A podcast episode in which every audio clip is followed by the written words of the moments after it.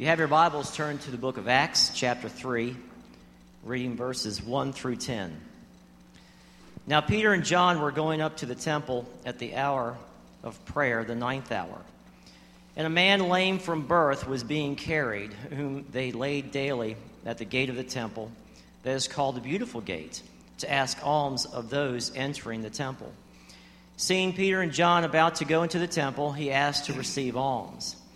And Peter directed his gaze at him, as did John, and said, Look at us. And he fixed his attention on them, expecting to receive something from them. But Peter said, I have no silver and gold, but what I do have I give to you. In the name of Jesus Christ of Nazareth, rise up and walk. And he took him by the right hand and raised him up, and immediately his feet and ankles were made strong. And leaping up, he stood and began to walk and entered the temple with them, walking and leaping and praising God. And all the people saw him walking and praising God and recognized him as the one who sat at the beautiful gate of the temple and asking for alms. And they were filled with wonder and amazement at what had happened to him. This is Acts 3 11 through 16. While he clung to Peter and John, all the people, utterly astounded, ran together to them in the portico called Solomon's. And when Peter saw it, he addressed the people Men of Israel, why do you wonder at this, or why do you stare at us, as though by our own power or piety we have made him walk? The God of Abraham, the God of Isaac, and the God of Jacob, the God of our fathers, glorified his servant Jesus, whom you delivered over and denied in the presence of Pilate when he had decided to release him. But you denied the holy and righteous one, and, you, and asked for a murderer to be granted to you. And you killed the author of life, when, whom God raised from the dead. To this we are witnesses, and his name, by faith in his, in his name, has made this man strong, whom you see and know, and the faith that is through Jesus has given the man his, his perfect, perfect health in the presence of you all. I'm going to read Acts 3 17 to 26. And now, brothers, I know that you acted in ignorance, as did also your rulers. But for what God foretold by the mouth of all the prophets, that his Christ would suffer, he thus fulfilled. Repent, therefore, and turn back, that your sins may be blotted out, that times of refreshing may come from the presence of the Lord, and that he may send the Christ appointed for you, Jesus whom heaven must receive until the time for restoring all the things about which God spoke by the mouth of his holy prophets long ago. Moses said, The Lord will raise up for you a prophet like me from your brothers. You shall listen to him in whatever he tells you. And it shall be that every soul who does not listen to that prophet shall be destroyed from the people. And all the prophets who have spoken from Samuel and those who have come after him also proclaim these days. You are the sons of the prophets and of the covenant that God made with your fathers, saying to Abraham, And in your offspring shall all the families of the earth be blessed. God, having raised up his servant, sent him to you first to bless you by turning every one of you from your wickedness. Acts 4 1 through 4. And as they were speaking to the people, the priest and the captain of the temple and the Sadducees, Sadducees came upon them, greatly annoyed because they were teaching the people and proclaiming in Jesus the resurrection from the dead. And they arrested them and put them in custody until the next day, for it was already evening. But many of those who had heard the word believed, and the number of men came to about 5,000.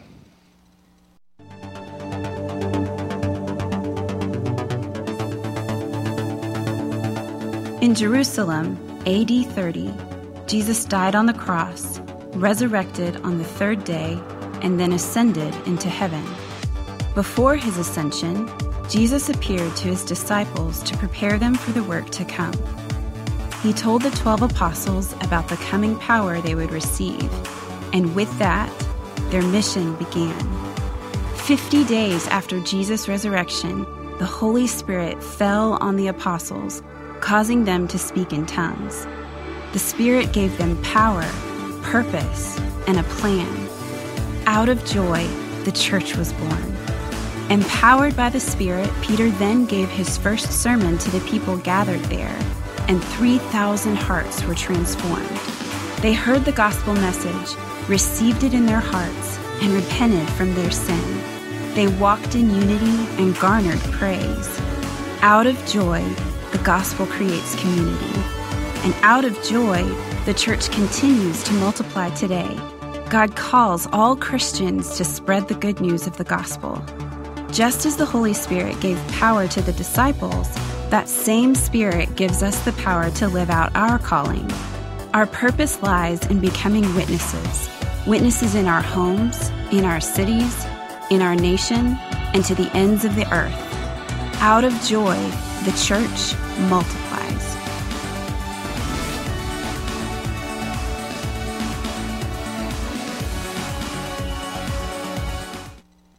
Acts 1, verse 8, Jesus spoke to his disciples and said, You will receive power when the Holy Spirit has come upon you, and you will be my witnesses in Jerusalem and in all Judea and Samaria and to the ends of the earth.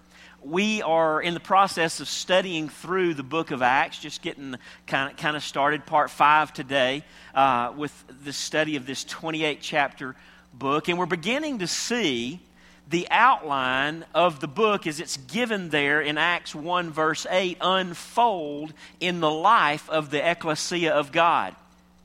Uh, the outline kind of goes this way you'll receive power. We've seen that part, right? When the Holy Spirit has come upon you, Acts 2, the day of Pentecost, power came. And then you will be my witnesses, and it says in Jerusalem. That's where we are right now. We've seen the beginnings of that there on the day of Pentecost as witness was given in the city, and 3,000 were saved. Today, we're still in Jerusalem, and we'll, we'll see God at work there in Jerusalem. And then as you move through the book of Acts, Paul, uh, Luke moves into different sections of the book by, by virtue of this verse. He begins then to discuss the work of the Spirit through the church in all Judea, and then finally, toward the end of the book, even to the end of the earth, specifically through the ministry of Paul. And so we're making our way through the book, book of Acts under this heading Acts. Jesus' gospel go, gathering for gospel going. Jesus' gospel gathering for gospel going. If you take the whole book of Acts and boil it down, what you can say very simply is it's about the work of God through his church, right? If you've ever read the book of Acts, you know it's all about the church and the people of God, the new covenant people of God. And so we're calling this this ecclesia, the word is actually there in the, in the, in the Greek. It's not the word church. That, there's no building referred to when that word comes up. It really has the idea of Jesus' gospel gathering. We're owned by Him, saved by Him. We're gathered for gospel going. And today, we're continuing to see the life of His ecclesia as it grows in the city of Jerusalem. Now, our text for this morning, which has already been read to you, teaches us about miracles and the power of our resurrected Savior. That's what I want to talk to you about this morning from Acts chapter 3, verse 1 through chapter 4, verse 4. Miracles and the power of our resurrected Savior. But here's the one truth I want you to catch. If you don't get anything else, catch this. Miracles reveal the power of our resurrected Savior and illustrate our salvation in Him when it's all said and done, the miracles are about you and me looking to Jesus, fixing our eyes more firmly and confidently on Him. So, miracles reveal the power of our resurrected Savior and they illustrate our salvation in Him. This miracle, of, of which you've heard already this morning in Acts chapter 3, the healing of the lame man by Peter and John there in the temple, uh, probably about 3 in the afternoon. This is the first miracle done that's recorded for us, at least, by the apostles. The first post Jesus miracle, if you will. And it's a physical healing. It's interesting, we'll see this as we go through the book of Acts. Very often, uh, 14 healings are mentioned in the book total. Uh, that's, you find, a, you find a healing in 12 out of 28 chapters. So almost half of the chapters in this book have some sort of physical healing included. And here's what I, what I hope we, we part of what I hope we un- understand about this particular uh, miracle this morning. If we can understand this miracle, we'll find that Luke's purpose in sharing each of the miracles is, in essence, the same. And so, what I want to share with you today, the outline we're going to kind of walk through about this particular miracle, will really apply to all the miracles in the book of Acts. God using these miracles for the same purposes. And so I'm borrowing Tim Keller's outline. There it is, right off the bat. This outline's not mine, totally borrowed, not plagiarized, and I'm just telling you I stole it.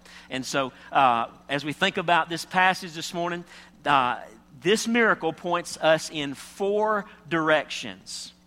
It points us in four directions. First of all, if you uh, and, and the text will be on the screen you can look in your bibles chapter 3 verses 15 and 16 we see that this miracle points us upward it points us upward to God's authentication of Jesus. This miracle points us upward to see God's authentication of Jesus. The text says, You killed the author of life. Uh, this, this sermon sounds so much like the one he preached on the day of Pentecost, doesn't it? Pretty much, God sent him, you killed him, God raised him up, now repent. That's the essence of, of his first two sermons, at least. You killed the author of life, whom God raised from the dead. To this we are witnesses. And his name, by faith in his name, has made this man strong whom you see and know.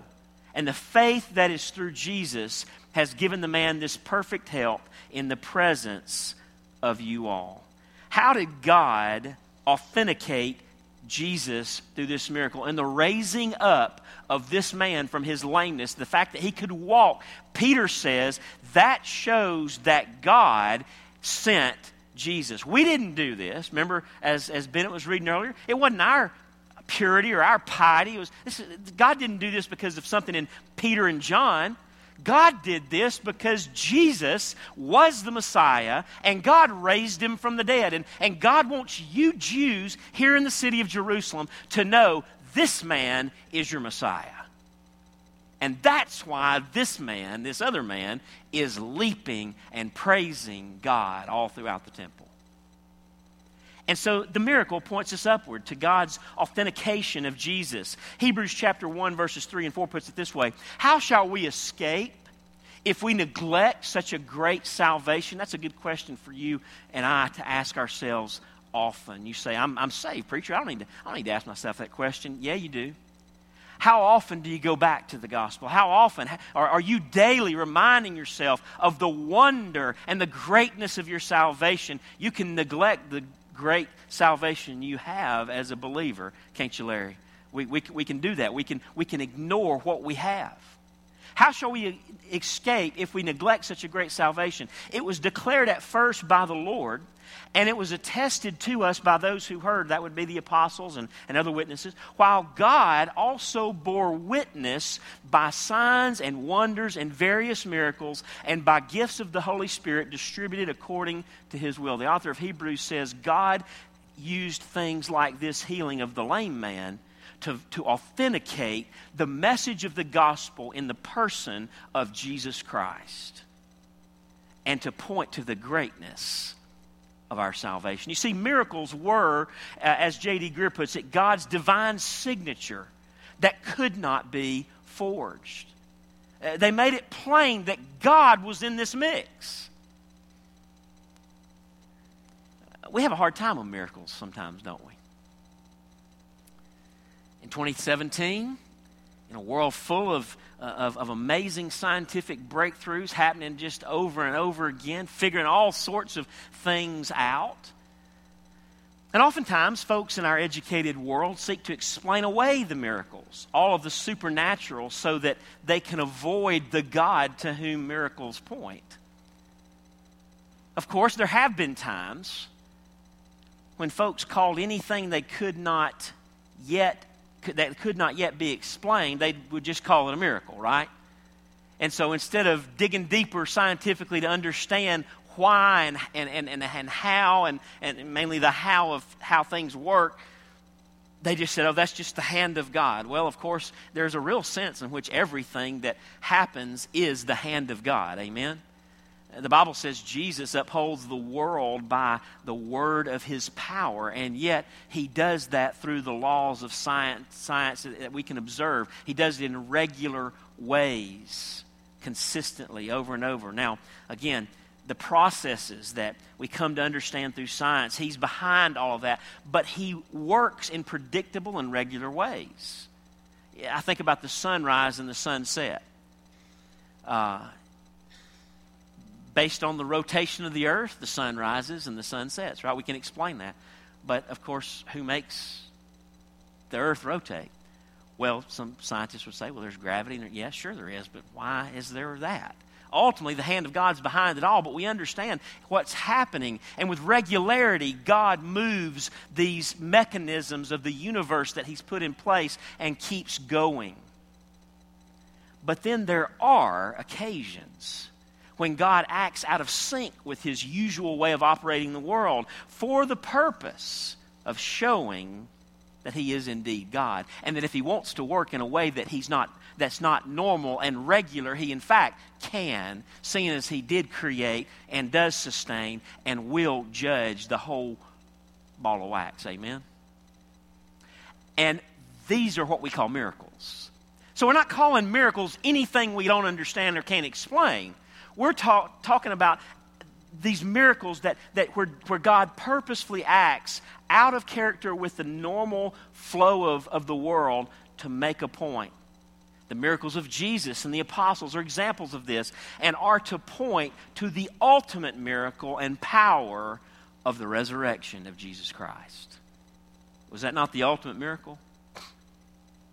The miracle before us points upward and is God's authentication that Jesus is the resurrected Savior of the world. Now, somebody's sitting there thinking right now, does God still work miracles? Aren't you? Yeah. Well, the answer is yes, and we have to be brief. Come back tonight. We'll talk more about this in our, in our Bible study at 6 o'clock. Scripture nowhere teaches that God has quit doing miracles. However, I think we should expect miracles most often in the context in which we find them in Scripture, specifically where we find them in the book of Acts. Where is that, you might ask? Well, we see miracles as God's authentication of the gospel of Jesus to people who have yet who have not yet heard of him most often. And it's what we see in the book of Acts. Uh, you'll be my witnesses in Jerusalem and in Judea and Samaria and to the ends of the world. Uh, the, the witness would go in concentric circles out from Jerusalem. And every time it went to a different layer mentioned in Acts 1 8, we see sort of a, a concentration of miracles. We, we see sort of a concentration of supernatural activity, authenticating Christ as the Savior sent from God. And so I think today we should expect the very same thing. You say, well, you know, there's, there's I mean, all of, all of, all of America is reached. Yes, it is. And so I think what we, and we hear this, we hear reports from, from the Muslim world where, where God is on the move, by the way.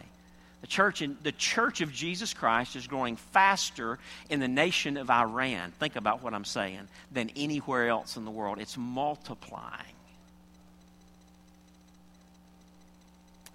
And God, there, as we hear reports from missionaries and those who are working undercover in these places where it's illegal to be a Christian or a missionary or any of that, we hear, God, we hear how God is even, uh, as, as, as, mentioned in the prophets, giving visions and, and, and encouraging people in advance of the gospel coming to them. There's someone coming with the gospel. And, and they're the missionaries get there, the Christians who go underground to take the gospel to these people, they get there only to find that God has made them ready and they're, they're sitting on the edge of their seats just ready to hear what they've got to say. Now, that's a miracle. that's something supernatural going on. Is that real? Absolutely. Why, why, why, why? Tell me your problem with that. They're not being saved by the vision, they're being saved by the gospel that comes. Is Jesus not powerful? Is he not alive enough today to appear to someone in a Muslim nation who, who is struggling and, and under the, just the, the demonic oppression of Islam and, and, and prepare them for the gospel? Sure, he is. And so I think we should expect this most often in those type places as the gospel goes to the unreached. And yet, I believe God will sometimes act in miraculous ways, perhaps physical healing, even, in answer to the prayers of His people for His own glory. Have you ever seen God answer prayer in a supernatural way? Here? Scripture nowhere tells us it will only be this way. In fact, we see listed in letters to churches, like the Corinthian church, we see listed their gifts of healing. So, can it be? I think it can. I don't think it often is in our context, but I think it can be for the building up of the body of Christ. Now, we can differ on that if, if you're sitting there thinking, yeah, but I'm a cessationist. If you don't know what that word means, it doesn't matter. Because I don't believe it anyway, but no, I'm just kidding. you may say you're a, that was just a joke. You may say you're a cessationist, and you know, I, I, I just don't believe that. How? Okay, that's fine. That's fine. I mean, bottom line is, we still agree about what the text before us today says and does in the, in the big plan of God. And so, as we think about this authentication of God, the, the miracle here in this, in this passage pointing us upward to see God's authentication of Jesus as the resurrected Savior of the world. Listen to verses 22 and 23 again of chapter 3. Moses said, The Lord God will raise up for you a prophet like me from your brothers. You shall listen to him in whatever he tells you. Can you imagine that what something Moses said? Are y'all with me? We're way back in the beginning of the Old Testament. And Moses, we're told here, said something that applied to what happened when the dude got healed and was able to walk after the, sometime after Pentecost happened in Acts chapter 3. You shall listen to him and whatever he tells you. Who's he talking about? Who's the prophet that he's talking about? Okay, now this is not rocket science. Moses is talking about Jesus. And he says, Here's the deal God's going to send a prophet. Long time from me. And when he comes, you need to listen to him because, as verse 23 says, it shall be that every soul who does not listen to that prophet shall be destroyed from the people. And here's the bottom line Is that not the gospel we preach? There is no other name given under heaven uh, by which men must be saved if you reject the gospel, you reject your only hope of salvation and relationship and eternity with God. There is no forgiveness or remission of sins apart from the shed blood of Jesus Christ and, and your personal trust in Him. If you don't listen to Him, you will be destroyed. And so the question before we get too deep into this message is this Are you listening to Him? Are you listening to Jesus? Do you trust Him as your only hope before holy God? Do you trust Him as your resurrected and reigning Savior today? Hear me. If you don't, do not ignore His voice. Even as He speaks right now by the Holy Spirit of God, do not ignore His voice. The Bible says Moses told us thousands of years before Jesus would ever come, you listen to Him. Because if you don't listen to Him, you will be destroyed. There's one way of salvation. His name is Jesus. He is the way, the truth, and the life. No one comes to the Father but by Him. Please listen to Jesus. I, I plead with you. I beg you. And if you're not convinced, please see me. I want to try to persuade you, as Paul said, would say. I want to persuade you that He's the Christ, the Son of the living God, the only Lamb of God who takes away the sins of the world. And so this miracle points us upward to God's authentication of Jesus. Secondly, it points us forward to the future restoration. Verse 21, speaking of Jesus, it says, Whom heaven must receive. And that speaks of Jesus ascending to heaven and being there now whom heaven must receive until the time for restoring all the things about which God spoke by the mouth of his holy prophets long ago. What's he saying? Jesus has ascended to heaven, and that's heaven will hold Jesus. He'll, he'll stay there in heaven until it's time for him to come back and restore all things, remake all things. Have you ever read Revelation 21 and 22 about the new heaven and new earth? That's what he's talking about right here. And he's saying, until that day comes, heaven will, will hold Jesus. And when Jesus comes back, by the way, this should inform your eschatology. We're not going to get off into it, but just think about it. And until Jesus comes back, things won't be recreated. But when he comes back, things will be restored. All things will be restored.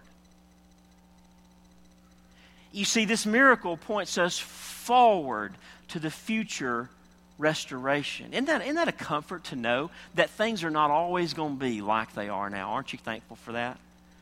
If you're a believer in Christ, you have that hope. You will live in the new heavens and the new earth if you know Jesus.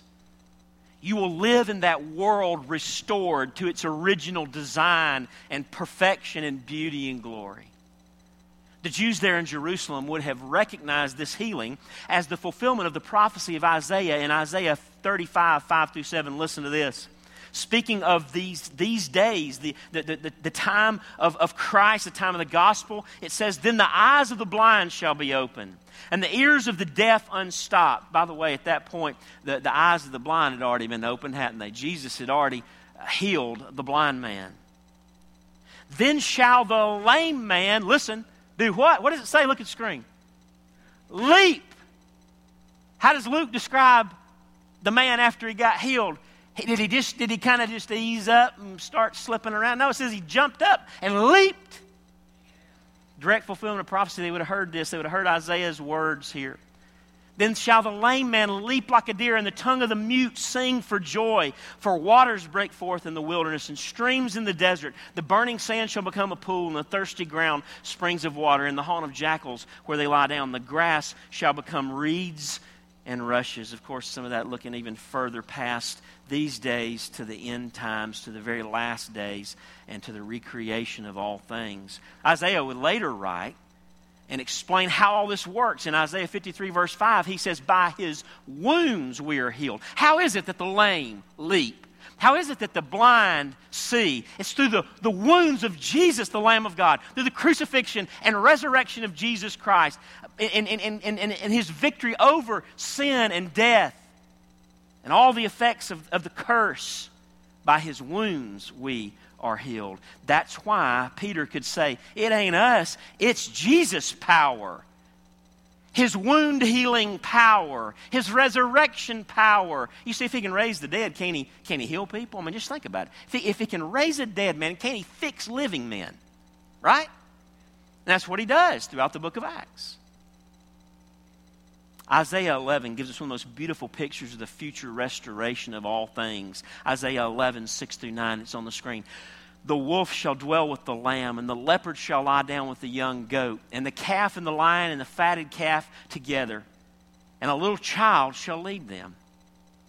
The cow and the bear shall graze, their young shall lie down together, and the lion shall eat straw like the ox. The nursing child shall play over the hole of the, the hole of the cobra, and the weaned child shall put his hand in the adder's den. They shall not hurt or destroy in all my holy mountain, for the earth shall be full of the knowledge of the Lord as the waters cover the sea, and what a day that will be. It's going to happen. We will live in the new heavens and the new earth. The glory of God will cover the, uh, the glory of God will cover the world as the, as, the, as the waters cover the sea.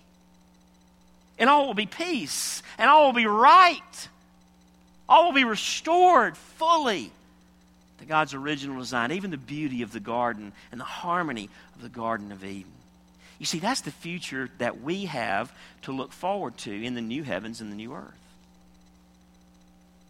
Tim Keller writes Miracles are not, think about this, miracles are not a suspension of the natural order, but a return to the natural order, the original natural order. Jesus' healings are the only natural things in a world that is unnatural, demonized, and wounded. What's Tim Keller saying? We talked about a while ago laws of nature. This sounds like he's saying something different. No, he's, he's looking back to the garden. God's natural design was the garden, right? Sin's what messed it all up. Sin's what brought about death under the judgment of holy God. God created a perfect world where everything was in glorious harmony. It was Adam and Eve's sin that brought about the brokenness we live in now. The miracles we see are glimpses, advanced installments of the restored state of all things that will come at Jesus' return. So, you may be thinking and asking the question in your mind does this mean that anyone who trusts Jesus will be healed? This is also not rocket science. The answer is no. and yes. Not necessarily now, but yes, ultimately. Amen? And finally, in the final restoration and full restoration of all things. But in the here and now, no. The healings, as we see throughout the book, were sovereignly distributed signs. God heals who and when He so chooses for His purposes and glory in the big picture plan He's unfolding in our world. He didn't heal every person in Judea. Peter didn't heal every person in the temple that day. And so it doesn't mean that everyone who trusts God will, in fact, be healed now. But what it does mean is that all suffering and pain are temporary. And for those of us who know Jesus, we will one day be released into the perfect perfection and harmony of the final restoration of all things. How many of you are familiar with a lady named Joni Eareckson Tada? Raise your hand. Joni Eareckson Tada. Many of you. Uh, Joni Eareckson Tada is probably at this point, I have no idea, but I'm going to guess in her early to mid 50s. She's a quadriplegic, and she became that way after a diving accident as a young lady. All of her adult life, in essence, she has been in a wheelchair, unable to, to, to, to really function from the, from the neck down. Can move her arms just a little bit. She draws beautiful paintings with a pencil in her mouth. It's amazing. Look her up, Joni Eareckson Tada. She spent her life as a quadriplegic in a wheelchair. Here's what she says as she looks ahead to the future restoration of all things. At that great marriage supper of the Lamb, the first thing I think I'll do on resurrected legs is fall to my glorified knees and praise the God of resurrection and healing. And then I'll stand and dance before Him with all my might. I, I, guess I get a little emotional because I've read her stuff through the years and wondered, even as a young boy, wondered how can she be so full of joy? You know how she could be so full of joy?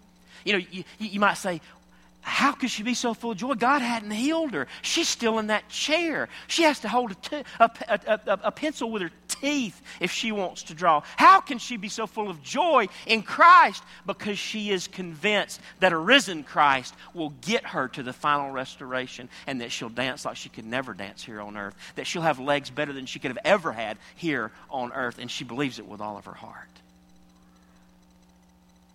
This miracle points us forward to the future restoration. But in order to have this hope for your future, you must understand this next truth. This miracle not only points us upward and forward, it points us inward to our soul's need of salvation. Verses 19 and 20, and also verse 26. Peter preaching says, Repent therefore. Remember what he told them? You killed the author of life. God sent a Savior and you killed him. But God raised him up. And there's hope for you if you will repent and turn back, that your sins may be blotted out. That times of refreshing may come from the presence of the Lord, and that he may send the Christ appointed for you, Jesus. Verse 26 God, having raised up his servant, sent him to you first, speaking to the Jews of Jerusalem, to bless you by turning every one of you from your wickedness. How merciful God is. How great a salvation He sent through Him, through, through His Son Jesus. First to the Jews, as we see here, and then to us as Gentiles. Repent and turn back. The miracle points us inward to our soul's need for salvation, that your sins may be blotted out. It's the same verb for blotted out. There's that same verb used over in Revelation when it talks about how, how God will wipe every tear from our eye. He, God wipes away your sin. He wipes it out when you repent and turn to Christ. As bad as physical suffering is, a sin sick, a condemned by holy God's soul is much worse.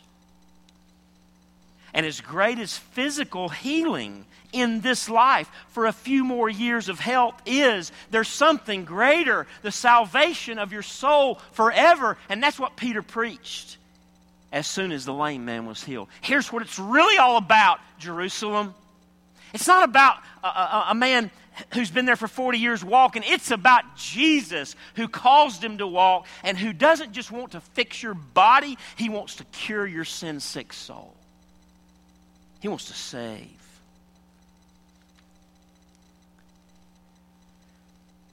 What is important to notice all throughout the book of Acts is that it is soul salvation that is the real miracle and the must have treasure of our hearts. You know, the lame man who leaped up and walked that day, here's just the hard, cold truth.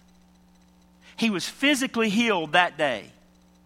He leapt, he walked like he'd never done.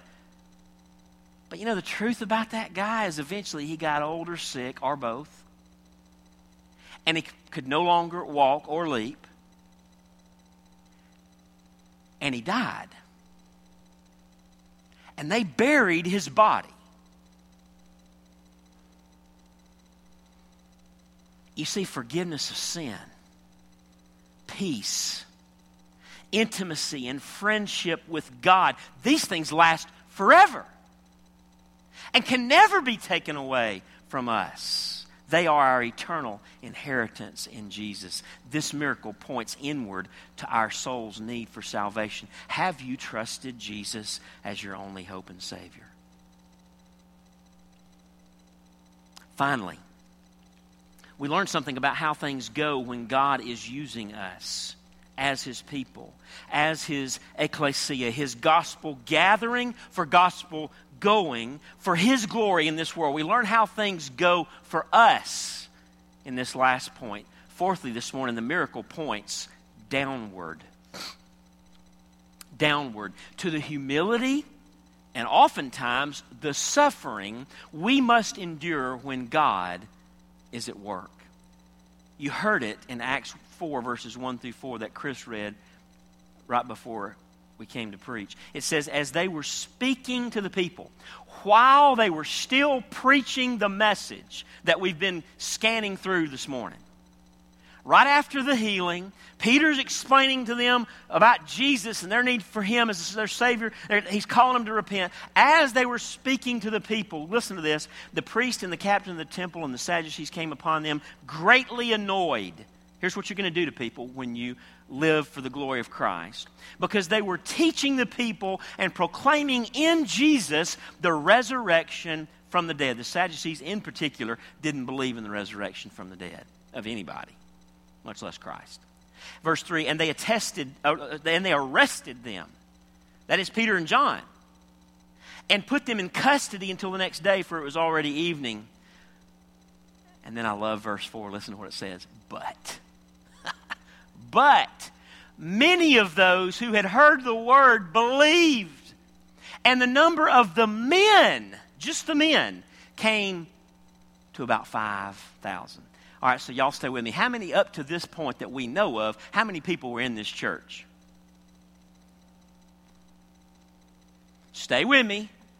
I've been, I've been giving it to you a chunk at a time. 3,000 and how many else? There's more. Loud, I can't hear good. 3,120 at least, right? We know those that many. It went from 3, right here, it goes from 3,120 to 5,000 men. Now, I'm tempted to believe that the 3,000 uh, the 3,000 saved on the day of Pentecost were just men, that that's what they counted, even though it doesn't say that. So, even if it's not, that's, that's, that's amazing. 2,000 more. Now, here's what I want you to understand there was no altar call or extended invitation given at the end of this Baptist message that Peter preached. Did you see that? 2,000 more men were simply changed by the power of the gospel preached. And furthermore, the preachers, by the way, they couldn't give an invitation. They were being dragged off to jail while God Himself was saving those 2,000 men. Plus, I believe, women and children. Who knows how many? Now, the whole city of Jerusalem would have known this lame man who was healed. Acts 4, verse 22, if you look in your Bibles there, says he was over 40 years old and he'd been there just his whole life. It's all he'd ever known. He couldn't walk, he couldn't work. So what did he do? He got carried to the temple and he begged for enough to live on day after day. They would have known him. You would think that the leaders in the temple would have celebrated. They walked past the same guy for, for 30, 40 years. Nope. They are, as the text says, greatly annoyed, and they throw Peter and John in prison. By the way, the miracles in Acts always get the miracle workers in trouble. Oftentimes, when God is at work changing lives, in this case, at least 2,000 more men trusted Jesus, his servants, his ecclesia, will be suffering. You need to know that because that's you, that's me. It was true of Jesus. He raised Lazarus from the dead, and the text says from that point on, they determined to kill him. Tim Keller says by taking Lazarus out of the grave, he put himself in the grave. Philippians 1, verses 29 to 30, Paul tells us straight up and down what to expect in the Christian life. For it has been granted to you that for the sake of Christ, you should not only believe in Him, we're always on that, aren't we? Trust Jesus, trust Jesus, believe in Him, follow Him, trust Him, trust Him, trust Him, but also suffer for His sake. Paul says it's been granted to you. Two things if you want to know Jesus, if you want to be one of His, if you want to be part of the family, part of the ecclesia, trust Him and suffer for Him. It's your privilege. It's your it's what's granted to you. It's God's gift to you to trust Jesus and to suffer for him. Paul says engaged in the same conflict that you saw I had and now here that I still have. Paul said we're all in this together and if you if you live godly in Christ Jesus from Timothy's the letter to Timothy, you will suffer persecution. As J.D. Greear says, sometimes you suffer and you're like, God, why am I going through this? Have I done something wrong? There could be an occasion where you have, and maybe that's why God, as your Father, is disciplining you. It could be that. But you know, so often the answer is no. Answer is no. God looks at you and says, No, I've got a bigger purpose for this. Your suffering is going to bring people to me. How you suffer is going to show them that you have a joy in Jesus that goes beyond the pleasures of this life or the pain of the, uh, of the grave. Your suffering is not about your sin, but my glory. God's purpose in it is not punitive for you, but redemptive for others. And then remember this statement by J.D. Greear the healing of the world comes through the sacrificial death of the church.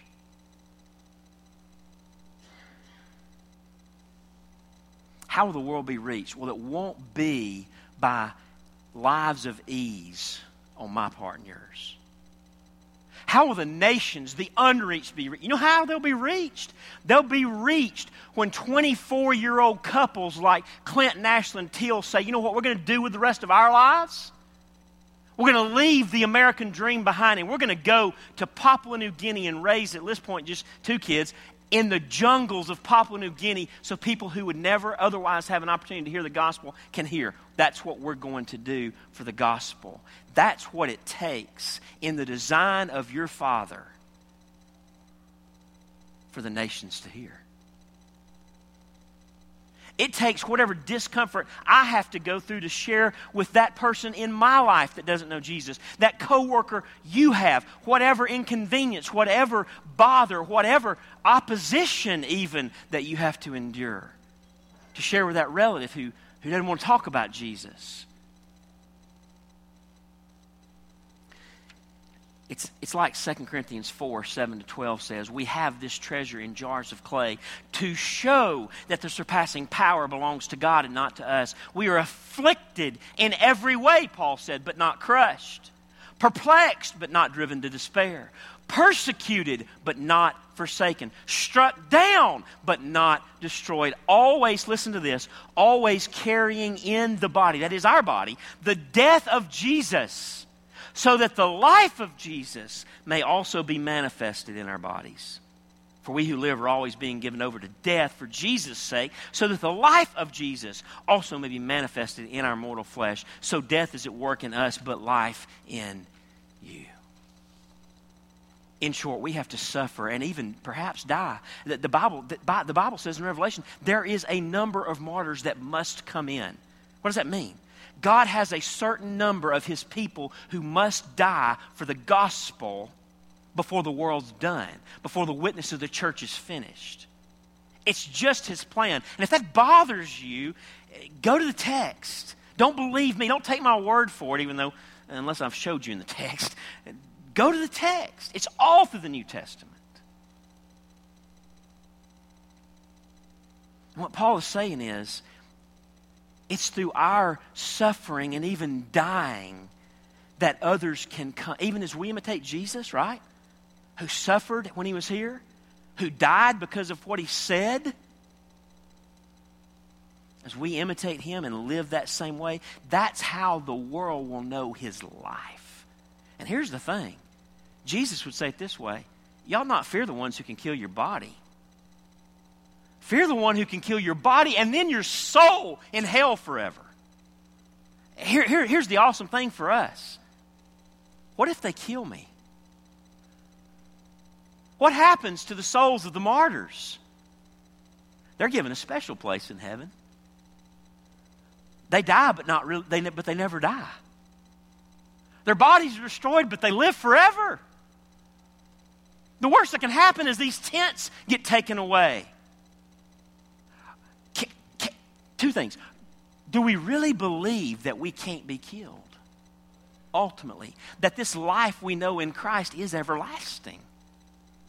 That He's got our souls. That we'll make it home. And do we really believe those people who don't yet know Him will really bust hell wide open and be destroyed forever? What does that mean?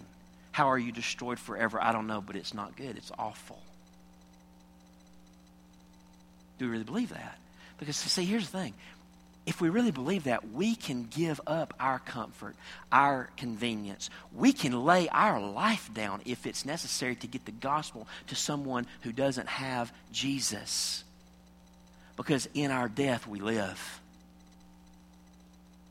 And because of our death, perhaps they too will live. Jim Elliot and his friends took, were taking the gospel to the Auca Indians. You know the story, many of you do. Find a book by Elisabeth Elliot called Through the Gates of Splendor and read it. It'll, it'll just bless your heart. They made all preparations. They go to this remote tribe, savage tribe. They go, they listen to me. They go, they land on the beach, and that's as far as they ever got. Never said a word. They died right there. They got killed, slaughtered right there. You say, How stupid could you be? In the providence of God, some of their own family members would later go back. They would get into this tribe, and that slaughter had never left the consciences of the tribe. And the whole tribe came to know Jesus. And today, the sons and daughters of those missionaries are friends with the sons and daughters of the murderers of their fathers. That's the power of the gospel. That's what we're called to. This miracle points downward to the humility and oftentimes suffering we must endure when God is at work. Are you willing to be used by God for His glory and the advance of the gospel, even if suffering is required? Are we? Well, as we said at the beginning, miracles reveal the power of our resurrected Savior, and they illustrate our salvation in Him. Let's pray together.